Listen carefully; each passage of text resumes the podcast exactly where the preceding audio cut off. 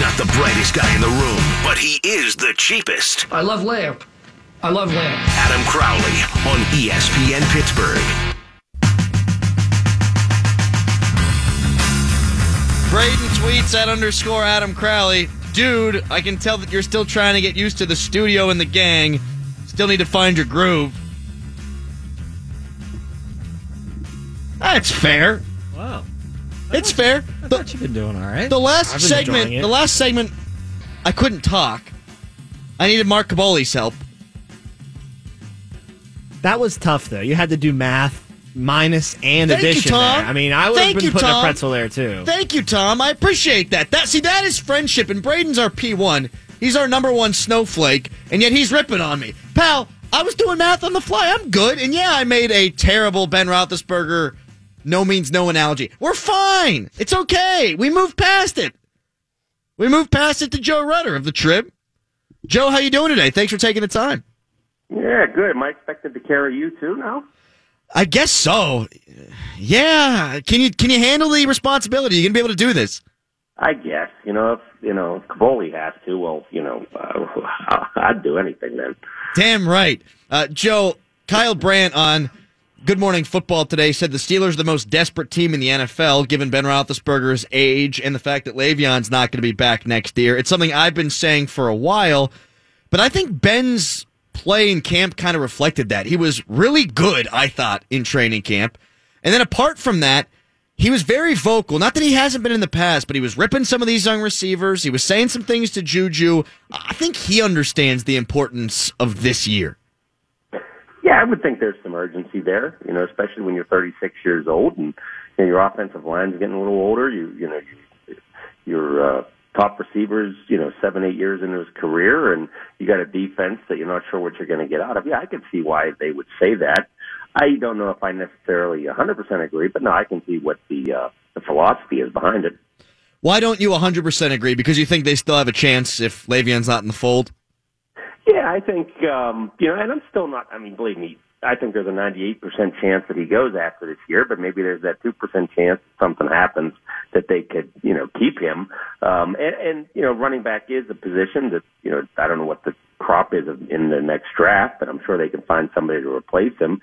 And they've done a good job of finding other receivers.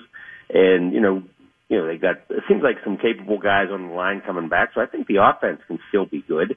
And they're, trying some young guys out on defense. So I don't know if this is the last year before the window closes by any stretch. But I could see why someone in Roethlisberger's position would, want to try to win as soon as possible.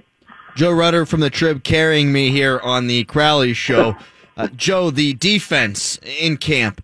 How have they looked to you and the dollar defense, things of that nature? How much of that do you think we're really going to see? Yeah, that's a good thing. Good question, because, I don't know how good they can be or are, because they practice the dollar a lot, but they haven't had Sean Davis out there a ton. Morgan Burnett was out earlier in camp, and they haven't used it in the game. So, I think we're going to have to wait and see as we go out through the preseason here if it's going to be it's going to be effective, and how much they'll use it, and they haven't really even used the dime defense either. So, I think as preseason goes on, we'll see more and more of this become part of their defensive philosophy. But right now, it's just hard to tell, especially when you haven't had the 7 expected defensive backs out there together. I had a little birdie from within the organization whisper to me that he thinks that Terrell Edmunds is already the best safety on the team. What'd you see in that regard out there on the practice field? Oh, he looks good. He looks really good. And, he's definitely been the healthiest. And he's been out there, and they've seemed like they've been comfortable putting him, they moved him back to free safety a little bit when Sean Davis has been out. But he definitely can play strong safety, and he seems like he's always around the ball. He's physical. Given that with his age, yeah, he is one of the better defensive backs they have. Joe Rutter joining me here on the Crowley Show. What do you think about the outside linebacker battle? Not from a starting standpoint. We know who those guys are going to be, and I presume that Anthony Chickillo is going to make the team. But the Keion Adams of the world, do you think they might have something in a guy like him and Ola? I was really looking forward to see what Keion Adams could do this year. I didn't see much from him so far in camp, and I know that Ola has done well, and Farrington Gainen has gotten some first-team snaps. This is going to be an important next three games to see what shakes out there. But really, their depth behind Watt and Dupree is an unknown. And in a lot of cases, Watt and Dupree is an unknown because, Dupree hasn't really put up the numbers you'd expect from a number one draft pick. And, Watt, despite his good rookie year, has pretty much missed all of camp. There's something that you said there that makes you want to go down a different avenue. There was a national writer that tweeted out yesterday that if he had to pick the two teams in the NFL that are the deepest, he would say the Steelers and the Saints. And I do think the Steelers are deep in some positions, but I even have my concerns behind Antonio Brown and Juju Smith-Schuster at receiver. I absolutely have concerns at inside and outside linebacker. And the offensive line, I'm sure all teams have that problem with depth there, but I'm scared at the tackle position. So while I do think they're deep, maybe that's a comment on the rest of the National Football League, or maybe he's just wrong.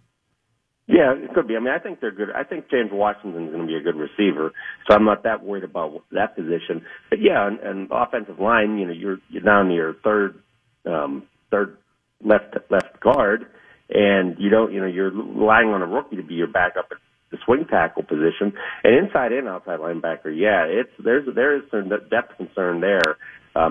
You're relying on John Bostic, to see what he can do. And I don't think they really want Tyler Matakevich to be the starter at that spot. So I wouldn't be surprised if they're not scanning the waiver wire as soon as cuts happen to try to add some veteran pieces at those positions.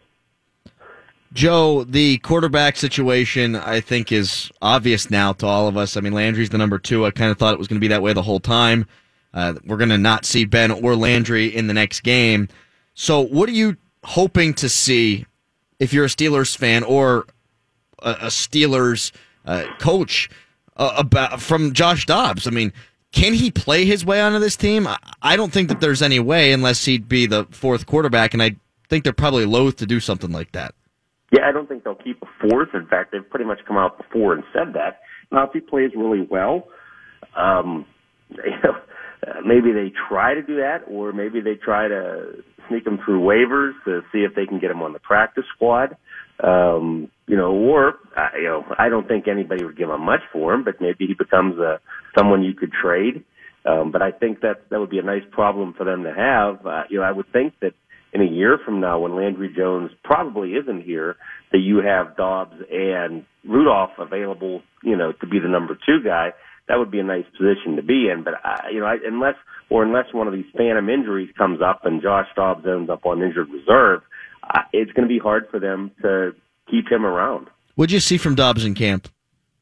I thought he's made some strong throws. I've seen, he has a lot. It seems like his arm is stronger. He's getting more zip on the ball. He had that nice touchdown pass, against Philadelphia, and I think he's been a lot more accurate and a lot more confident in the pocket. And, if he didn't have Mason Rudolph in the equation, I think I would feel comfortable with him being your number three guy, but not really to be a number two, but, to be a number three. But, with Mason Rudolph in the picture and as well as he's been playing, I'm not sure how he fits in. Did you think Rudolph had a good camp? I know at the beginning it was a little bit shaky, but after that, I've been happy with what I've seen from him. Yeah, he's gotten better. He's gotten better the last week or so. He's gone out and he's looked comfortable out there. And, the one thing I've noticed is he seems to be a little trigger-happy to throw to James Washington anytime he gets in trouble. And that, I guess that's to be understood because they played together at Oklahoma State. So I'd like to see what kind of rapport he can develop with the other receivers, but he hasn't gotten all that much work with the ones. So, when he's working with those lesser-known guys, he's going to his favorite person, and I can't blame him, but, to be a well-rounded quarterback, he's going to have to get a rapport with the other guys. Yeah, no doubt, and I'm interested to see the order in which we see Dobbs and Rudolph. Obviously, it was Dobbs before Rudolph the last time, but hopefully both of those guys get an opportunity to prove themselves with some of the team's better players. Joe, really appreciate you taking the time today, as always, man, and let's do it down the road. Sounds good, and I guess, if you have Ray Fittipaldo on later, I guess he can carry you then, too. But man, it's almost like you guys knew what I was doing today. I appreciate the time, pal. That's right. Anytime. There he goes. That's Joe Rutter from The Trib. We do have Ray Fittipaldo joining us at 5:40. Braden's giving it to me here, though. Hey, just trying to keep you accountable. Didn't mean to offend, snowflake. I'm not offended. I just thought the show was going a little bit better than you thought the show was going. They made me do math. Maybe he just missed you. You know, maybe he's just not used to you. And, like, you haven't been in the environment. You've been at training camp. So he just misses the essence of Studio Crowley. And he's, you know, kind of like a puppy who hasn't seen its owner in a while. He's kind of like, eh, I'm going to ignore you at first and kind of give you some crap. Maybe poop on the floor. I want him to lick my face. He'll come around and lick your face. Lick my face, Braden. He'll come around and lick your face. Lick it.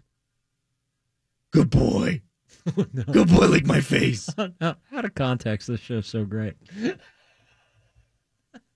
412-922-2874 is the number that I give out only when I'm uncomfortable or we're giving things away. After you just scream, lick it a bunch of times. Lick it! Lick it, Brayden! Lick it now! Lick it good! Lick it just like you should!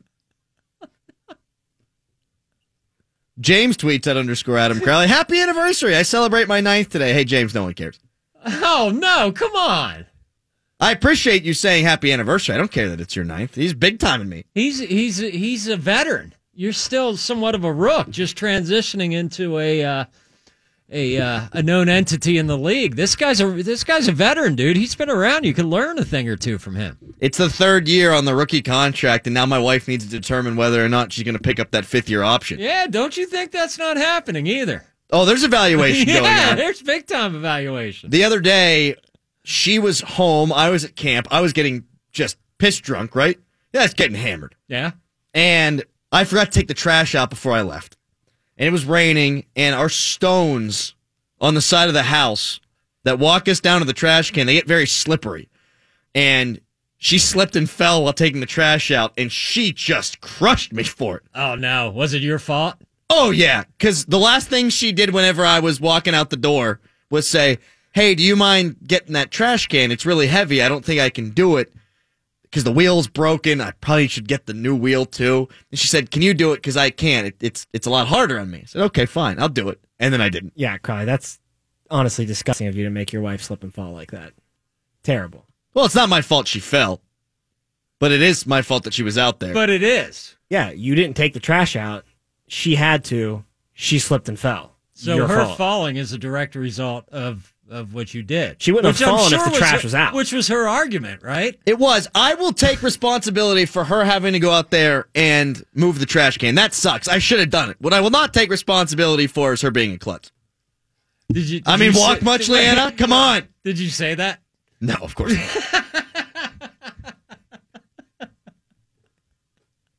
Come on.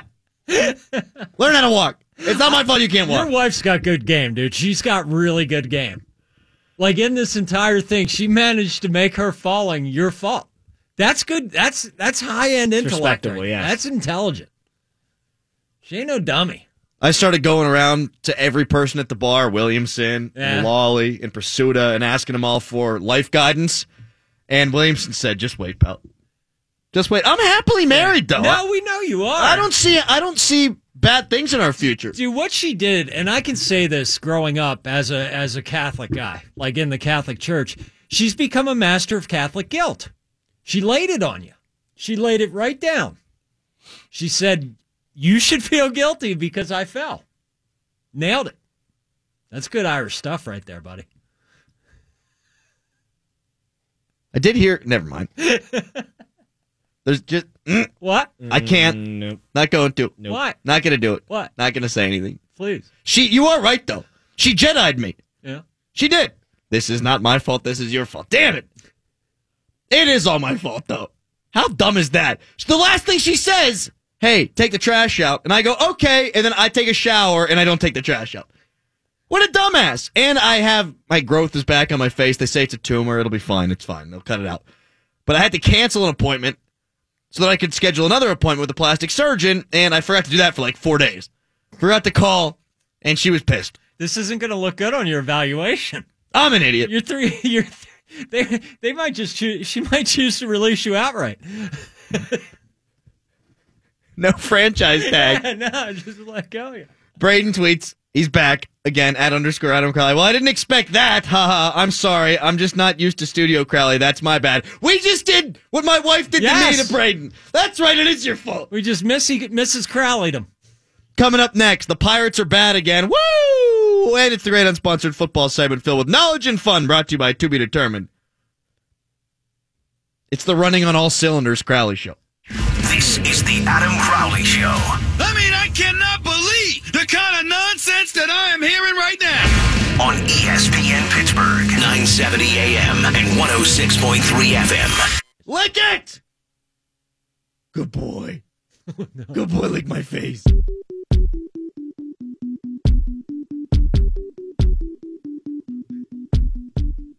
I'm back.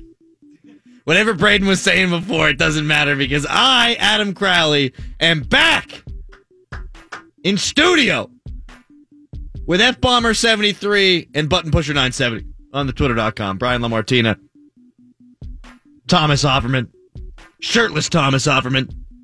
The Buccos are done. They're 5-8 in August, and while their schedule does allow them to pull back into it because of the teams that they're playing being ahead of them, I also think it's unlikely at this point that it does happen. Chris Archer was brought in to be a guy, and he's been just a guy. Chris Archer was brought in to be the best pitcher on the staff, or at least a close two behind Jameson Taillon, and, well, he's gone 13 innings and 3 appearances. They need more from him. They've won 2 out of his 3 starts, but it's not because he pitched well. I worry about that. He needs to develop a third pitch, and it's not going to happen, I don't think, this season. So, can he be the guy next year? Yeah, I believe that strongly. You got him out of the AL East. You helped develop that third pitch, the changeup he's been working on. But now, I don't think it's going to happen. And that's not good, because now the Pirates are at the very best at the end of the day going to be 5.5 games back. Well, I guess they could be still 5 games back. But right now they sit 5.5 games back, and they've got the Dodgers to leap over. They got the Phillies. They got the Braves. They got Colorado. They got the Brew Crew. All these squads are ahead of them. And if the Pirates want to make the playoffs, they're going to have to win 89 games, I think. I said it was 87 before. 89 games, probably the bare minimum now. And that means they have to go 28-13 the rest of the way. Brian, you see that happening? Not a snowball's chance in hell. And Tom? No, because they're probably going to go like 30-11. The Pirates are really good at getting us to do what we've done this year. Believe enough. Last year, they're hanging around right at the trade deadline, and the TV ratings reflected that people still cared. This year, 6th, the last time we saw the ratings in Major League Baseball. I'm sure they've even gone up since then because of the trade deadline. People have started to go back to the ballpark slowly but surely, and are they going to make the playoffs? No. So it's exactly what we thought was going to happen. They're going to be hanging around 500. People are still going to care, and maybe they hoodwinked us. They still did the right thing, I think. But they made us forget some of their past sins, and yet they're still going to wind up in the same damn place. The Pirates are like that kid in college that you knew, which was kind of basically me, that would not study at all, would barely show up, the bare minimum for class, just go in to get the credit for being there, and then the night before cram his ass off just to get a C, just to barely get by. Why'd you cram your ass? Off. Oh. Yes. So just barely enough. You study just enough to get that C and get by and stay in school and maybe keep playing lacrosse a little bit. You just keep it going that way. And it's just enough to get by. That's the Pirates, man. They wait until the deadline, the night before the test, then they cram, and then you're like, oh, all right, you got a C on that paper. You're good. I'm not going to ride your ass for a couple days here. You know, or like, cram it. Or cram it, yeah. Too much ass analogy, sorry. No, I think you're spot on here. That's exactly what they're doing. We've all bought back in, and they're going to wind up exactly where they wound up the last couple of years. It's not different. With a C average. Yes. That's it. There's nothing worse than being an average baseball team, and that's what they are. Now, next year, I do think the pieces are in place for them to be better than that. You'll have a full season of Chris Archer.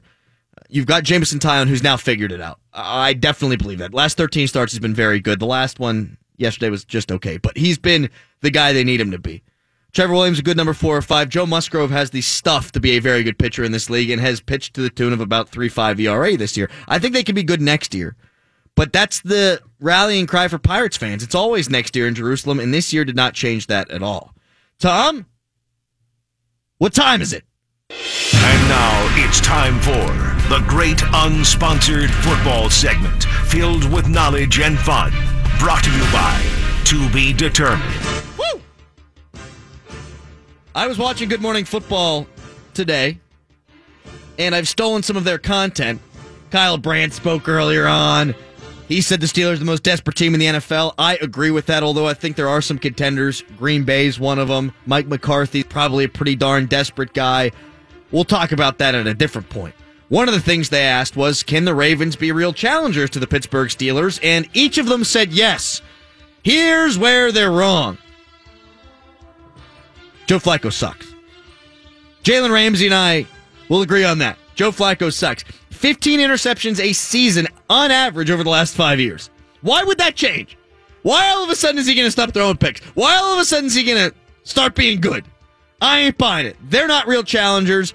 The Bengals, though, they've got good players on each level of their defense. I think Carl Lawson is a really good pass rusher. And they've got now the offensive line where Andy Dalton can throw the ball to his playmakers. He's been good when he's had a good offensive line. He's not a great quarterback, but he's better than Flacco. If there is one challenger, and I don't think there is, but if there were to be one, it's Cincinnati. It ain't the Ravens. Pitt needs Penn State. 50,000 season tickets have been sold for Pitt football this year, and I think it's because they all want to go to the Penn State game. 2 years ago, in 2016, they sold roughly the same number, around 50K, for season tickets. And 5 out of the 6 games, 50,000 people didn't show up to the stadium. So that means not only did the walk-up crowd not show up, but also the season tickets, the holders, they didn't show up either. But they still sold them. That's still money coming into the athletic department. You know that all those people wouldn't be going to the football games if Penn State wasn't on the schedule, but now, whether they go or not, history will say that they did. Pitt needs Penn State. And even when Pitt and West Virginia were at the height of their rivalry, it didn't do what Penn State is doing to Pitt. It wasn't the big boon to attendance. Look, a bunch of people would come down from West Virginia and or come up from West Virginia and Morgantown, and there'd be a lot of people in that stadium and a lot of Mountaineer fans, but not quite the way that Penn State changes things, I don't think, for Pitt. That's the great unsponsored football segment filled with knowledge and fun, brought to you by To Be Determined. Ray Fittipaldo is going to join us coming up in 10 minutes on the show. First, we talked to Dr. Masterson from Excella Health about concussions. Thanks for talking to me. I appreciate it. Tell us a little bit about what you do for Excella Health. So I am the director of sports medicine, but I do probably 75% of what I do is concussion management, which, of course, is a topic of interest nowadays.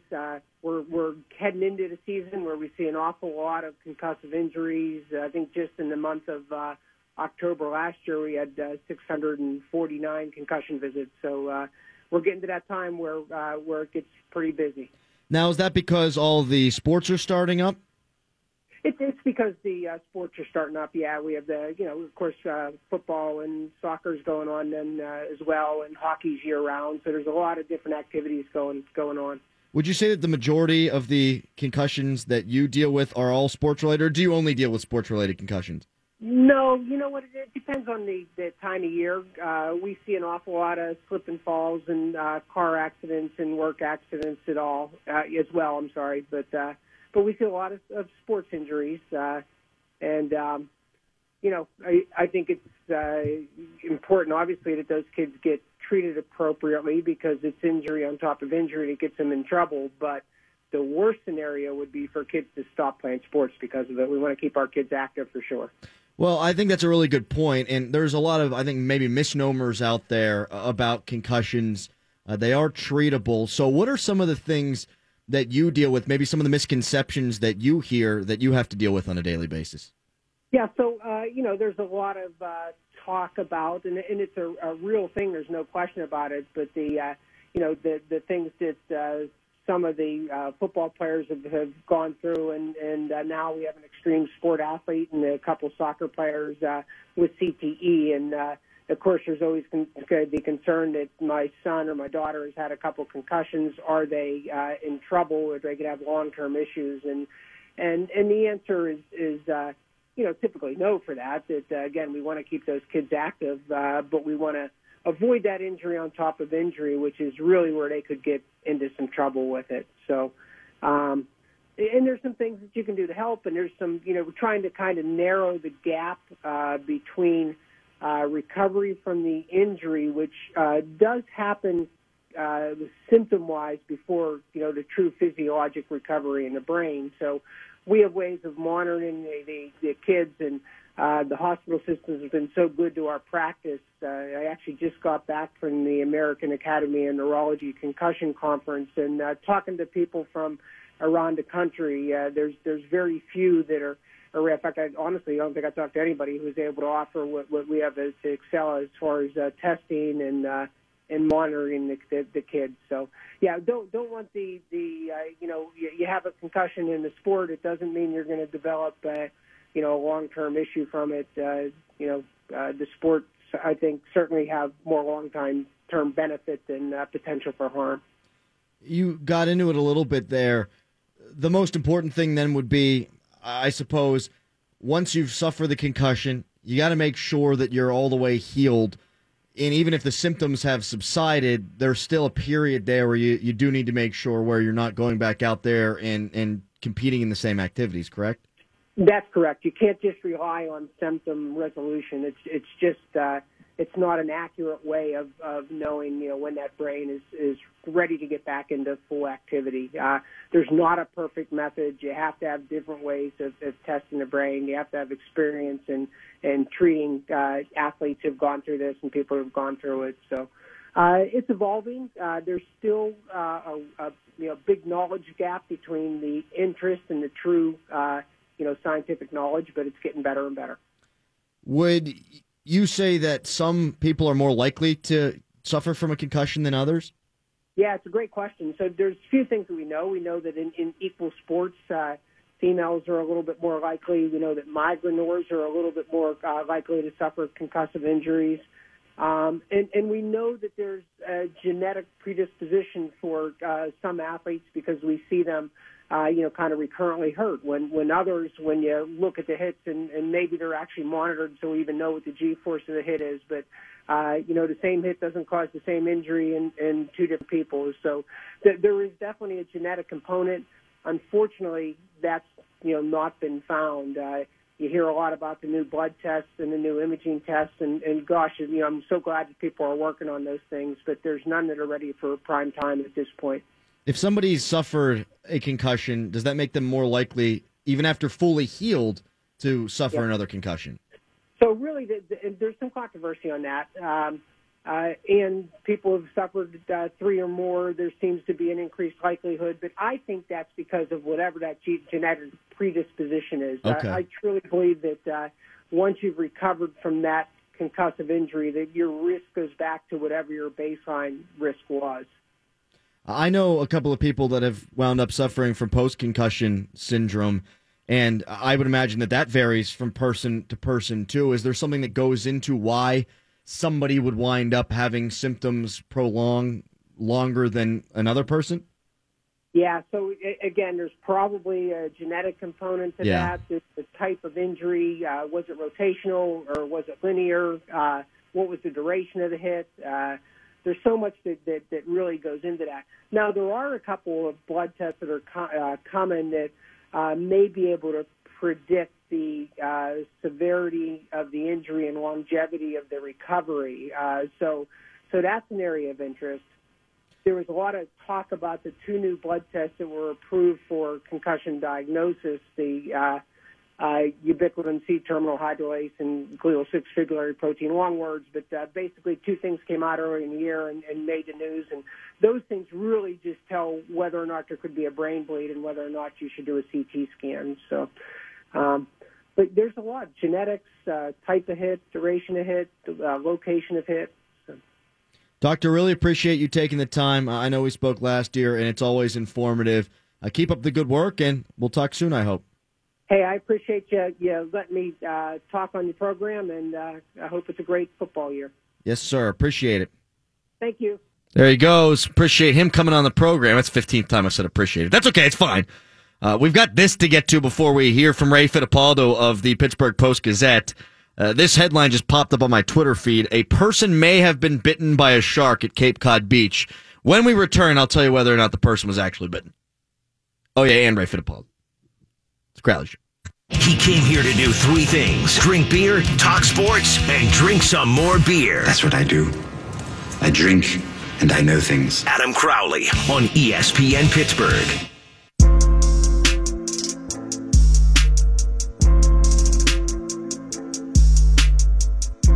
No drinking for me for a while. Got to dry out after St. Vincent College, after training camp, after Sharkies and Dinos.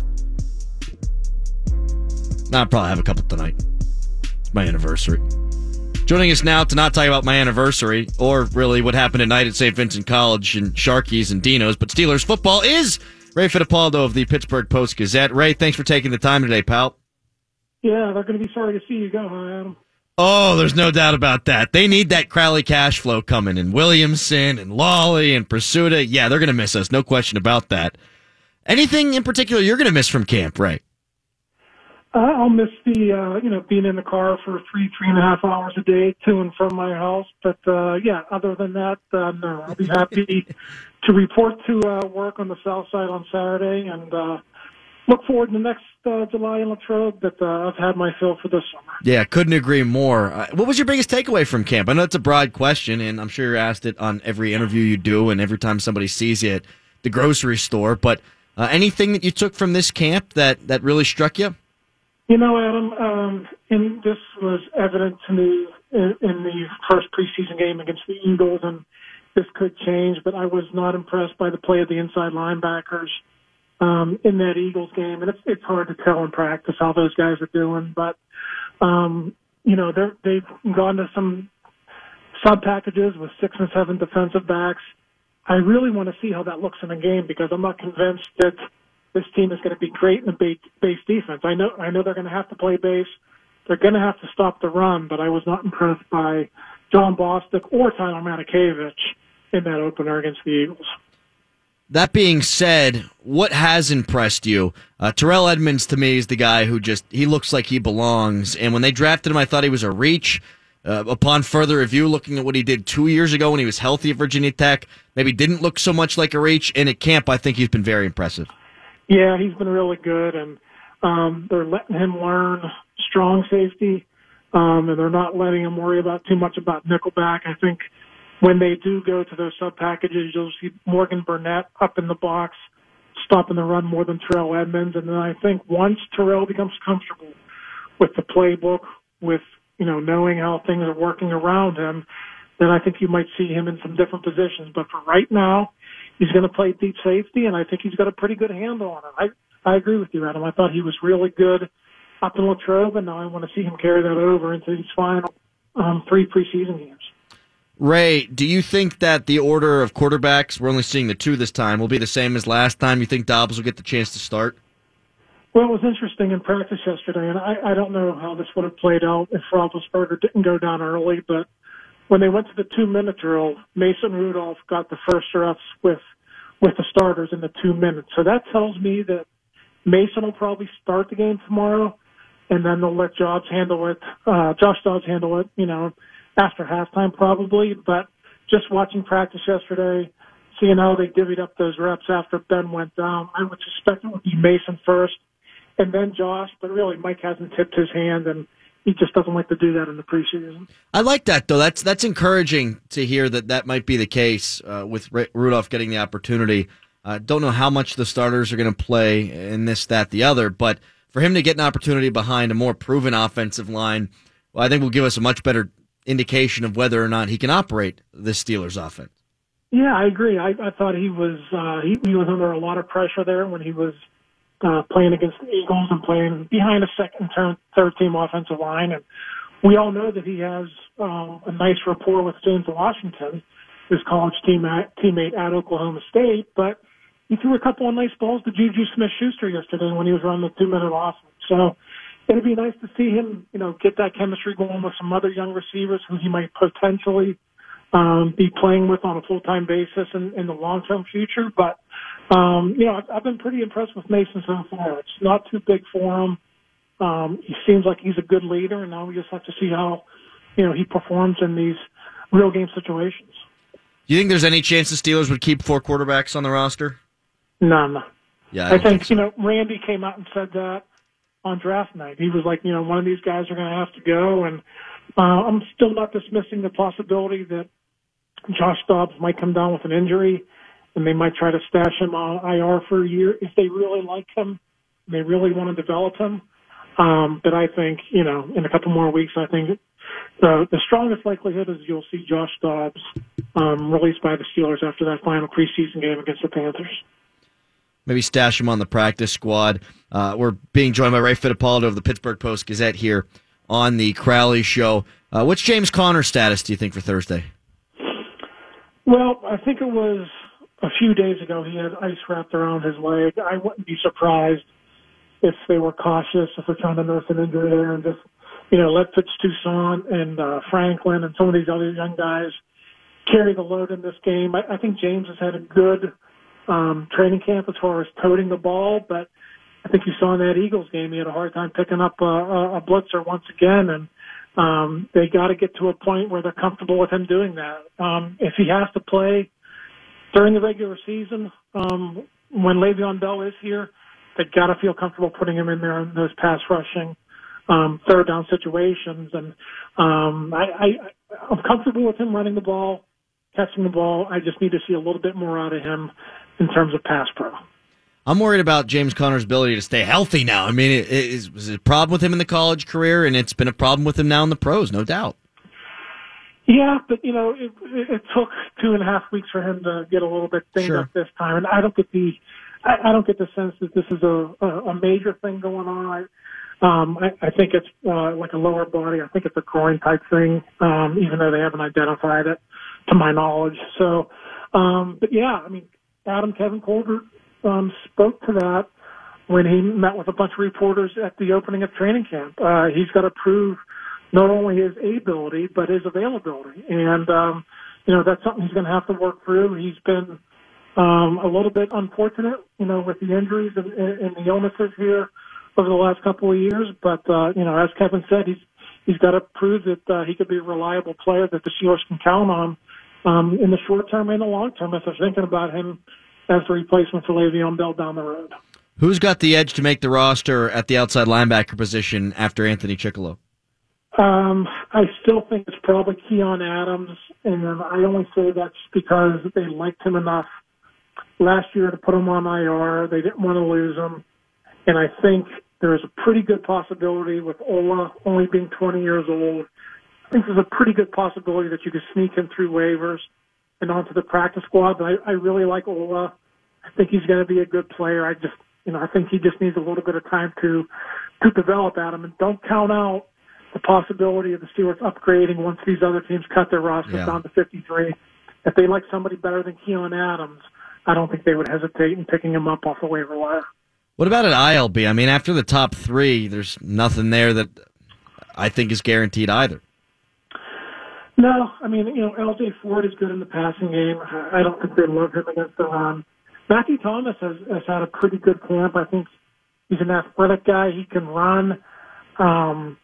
You know, but I do think he's another guy that I think ideally, you know, you would like to develop him on the practice squad. So we'll have to see how all of this plays out. I don't know if Thomas has been good enough that they want to keep him on the 53, but I do think he's shown enough that they want to, you know, maybe take a longer look at him if they can, and you know, try to sneak him onto to the P squad.